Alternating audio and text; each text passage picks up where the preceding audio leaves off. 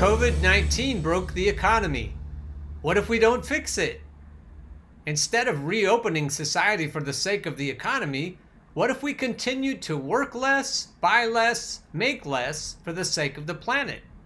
By Shayla Love. At the end of March, Donald Trump tweeted, We cannot let the cure be worse than the problem itself. He was referring to the economic ramifications of shutting down the country in order to protect the public from the novel coronavirus, which has now killed over 100,000 Americans. Many Republican lawmakers have echoed the need to reopen businesses and get people back to work. In March, Texas Lieutenant Governor Dan Patrick said on Fox News that the economy must be salvaged, even if it meant that older people would take a chance with their lives to do so. The economy is in trouble. In the first quarter of the year, gross domestic product, or GDP, contracted 5%, the largest quarterly rate of decline since last recession, reported the Wall Street Journal. One week in May, over 2.1 million unemployment claims were filed, bringing the total to over 40 million, or about one of every four workers in the United States. Proposed recovery and stimulus packages aim to get the economy and employment back to where they were before the pandemic. But with everything closed or ramped down, what if instead of putting it all back, we kept certain industries closed? What if instead of going back to work full time, we decided to work less, buy less, make less, and not fight to raise GDP at any cost? Certain researchers have argued that our hyper focus on economic growth was problematic long before we knew the word SARS CoV 2 or COVID 19. The degrowth movement has advocated for reducing production of goods, working hours, and inevitably GDP, all with the end goal of reducing carbon emissions. With the economy at a standstill, we're being challenged by some experts to envision a different kind of economy one that could help solve the climate crisis rather than make it worse. This was the major thrust of the movie Planet of the People by Michael Moore. The green energy people who are in bed with capitalism hated this movie. They want the economy to go, go, go. I haven't heard anyone yet frame the philosophical argument about why we'd be happier without being so pushed and urgent. I don't know why we assume that humans are better off when they're working harder as opposed to playing or resting or making music or drawing pictures. I don't hear a lot of arguments about what we're supposed to be doing with our existence. The fundamental assumptions always seem to be we all need to be working our asses off. The good old American work ethic. Saving the planet is great, but moving us all towards an existence where we don't exist merely to keep the corporations happy sounds pretty good to me too. As a matter of fact, I think I'd even prioritize a sane lifestyle over saving the planet.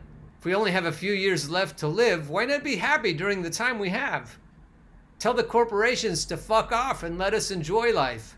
While the pandemic has had a tangible effect on people's ability to work and spend money, it has also led global carbon emissions to fall by more than 8% so far, as Nature reported, three times the yearly emissions of Italy. Emissions dropped more than 1 billion tons in the first four months of 2020 compared to 2019. This is close to the emission reductions that are needed to meet the goals of the 2015 Paris Climate Agreement and stop the planet from warming more than 1.5 to 2 degrees Celsius. The reduction of consumption, emissions, and lowering of GDP that is happening now is a side effect of the pandemic, not a sustainable or desirable way to slash carbon output because of the loss of human life, strict lockdowns, and shuttering of schools and small businesses we value. But in Future Earth, Maurie Cohen, a professor of sustainability studies at the New Jersey Institute of Technology, wrote that the pandemic, from a sustainability standpoint, offers a rare window of opportunity both for quality of life and the habitability of the planet. Rather than aiming to have the economy and emissions jump back up after the pandemic is over, it could be a moment to think about how to keep emissions down as we reopen and rebuild. That might involve leaving growth behind. Jason Hickel, an economic anthropologist at the London School of Economics, said that we need to switch to renewable energy as quickly as possible, but that it's impossible to do that while growing the economy at the same time. A group of 1,100 experts from more than 60 countries recently signed a letter proposing guidelines to how the economy should be revived, with a focus on climate, health, and well being instead of growth. The economic hardships we are currently facing could be viewed as an opening to experiment with more progressive policies to ensure people can have access to what they need, like universal income or health care, in a post growth economy. I don't know about you, but that expression, post growth economy, has a beautiful ring to it. I used to be a delivery driver for Blue Rhino Propane, and one of the admonitions in the training manual was to work with a sense of urgency. It makes my stomach hurt just thinking about it. Why should we have to work with a sense of urgency? Why not require our employees to work with a sense of joy and ultimate purpose? No, you can fuck urgency. I don't need urgency. I don't know who needs urgency. You don't get the chance to reset the economy every day or even every five years. A group of researchers recently wrote in Jacobin This is our shot. We need to get it right. The underlying reason that economic growth is desirable for a country is that it implies that people who live there have access to money and all that's purchasable with that money homes, healthcare, education, food, and more. It implies that the government of that country can invest in big projects to protect its people from the threats they face climate change or a pandemic, for example. Since World War II, GDP has been used as the ultimate measure of a country's overall welfare. It represents the total value of everything produced in a country, both goods and services. But as David Pilling, the author of The Growth Delusion Wealth, Poverty, and the Well Being of Nations, said in an interview with the Washington Post, more stuff doesn't automatically equate to more well being, or to put it even more colloquially, more happiness. Even if stuff was an indicator of well being, GDP is a cumulative number. It being high doesn't mean that stuff is being distributed in a way that increases welfare. Currently, the richest 1% own more than 40% of the world's wealth. In the United States, higher incomes are increasing at faster rates than middle class ones. Having a high GDP doesn't even guarantee longer lives. The United States GDP per capita is $60,000, one of the highest in the world. Life expectancy is 78 and a half years. Many countries with lower GDPs have far higher life expectancies. South Korea has 50% less GDP per capita, but a life expectancy of 82.6 years. The initial response to the pandemic reminded us of this too. The United States was unable to rally resources for its healthcare workers or get testing off the ground despite its high GDP and has one of the highest death counts from COVID 19 in the world. Already, the pandemic is forcing countries to reevaluate GDP and what it means. In an unprecedented move, China decided not to set an annual GDP target this year, the first time they've done so since they began having GDP goals in 1990. Instead, they will give priority to stabilizing employment and ensuring living standards, Premier Li Keqiang said at the National People's Congress.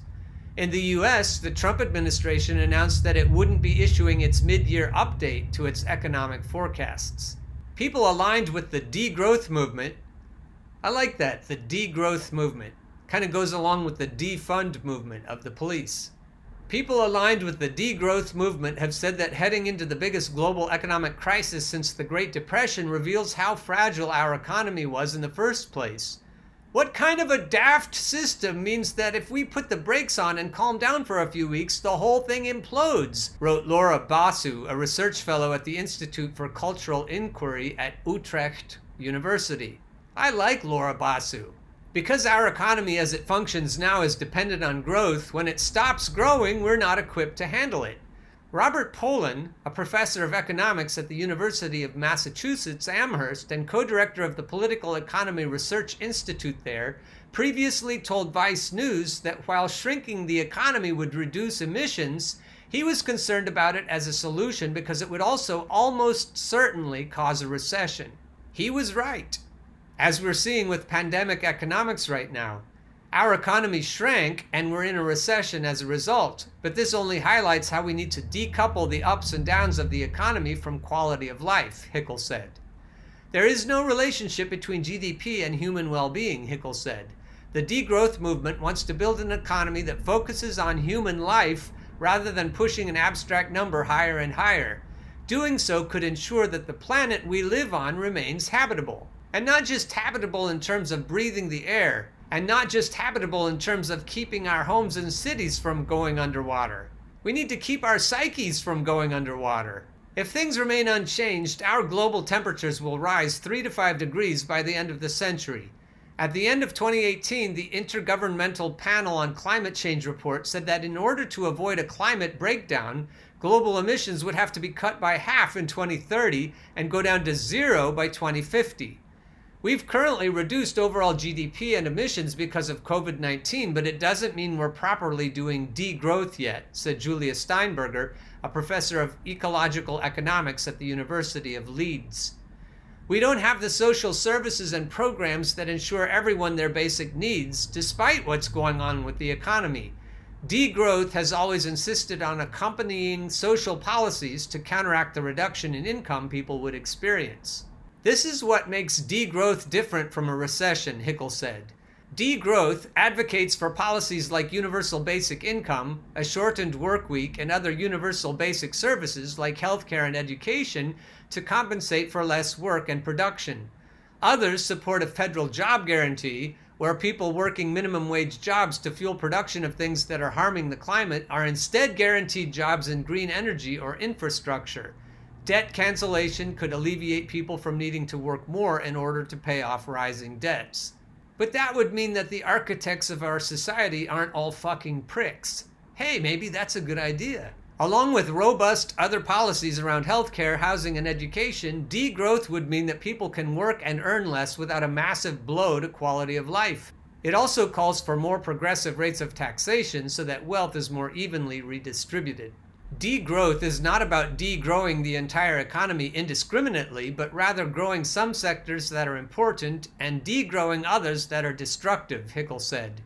We need sectors to grow that are important for human welfare while scaling down unnecessary sectors like the arms industry, the SUV industry, the McMansion industry, the single use plastic industry, things like that. We need the sector of public education to grow that includes the arts music, dance, theater, visual arts. A world like that, where everyone could participate fully in an education that included things like that, would be a world worth living in. Steinberger stressed that, just as is the case in other forms of climate change activism, individual actions are important, but it's overwhelmingly governments, policies, and industries that need to step up to change. A report from the Center for Economic and Policy Research found that by reducing working hours in the US to those normal in Western Europe, energy use would decline by 20%. But an individual can't decide on their own to live in a post growth economy and cut their working hours. They don't have the systemic support they would need to do so. So it's the rich assholes at the top of the pile that we need to persuade. That's where property destroying riots come in. This was starkly shown by the single insufficient $1,200 check most U.S. residents got earlier this year, or by how people were left to try to reach out to unresponsive unemployment offices, or try to access small business programs that didn't work very well. It's not surprising you have a constituency that wants to get back to work, said Juliet Schor, a professor of sociology at Boston College. Does it feel wrong to not try and grow the economy back to where it was and keep it growing? Only if you don't recognize the ways it had failed us, Steinberger said, and how that growth wasn't benefiting most people. In 1965, CEOs made 20 times what typical workers made, but as of 2013, they made 296 times that amount. From 20 times to 296 times that amount. From 1973 to 2013, hourly wages rose only 9%, but productivity increased 74%. Despite the economic crisis, the stock markets have been rallying and the world is about to gain its first trillionaire. So, what good is economic growth? Who is it good for? Why should we fight to get it back when the alternative could be a real solution to the climate crisis? Why should we fight to get it back when the alternative could be that we aren't spending all of our waking hours and soul energy working for heartless pricks? Not to mention the neoliberal bean counters I work for. Raise your hand if you work for a heartless neoliberal prick. Let me see him. It's quite clear that our economy is effectively organized around the welfare of capital rather than on the welfare of people, Hickel said. There's really no reason that we should be accepting that.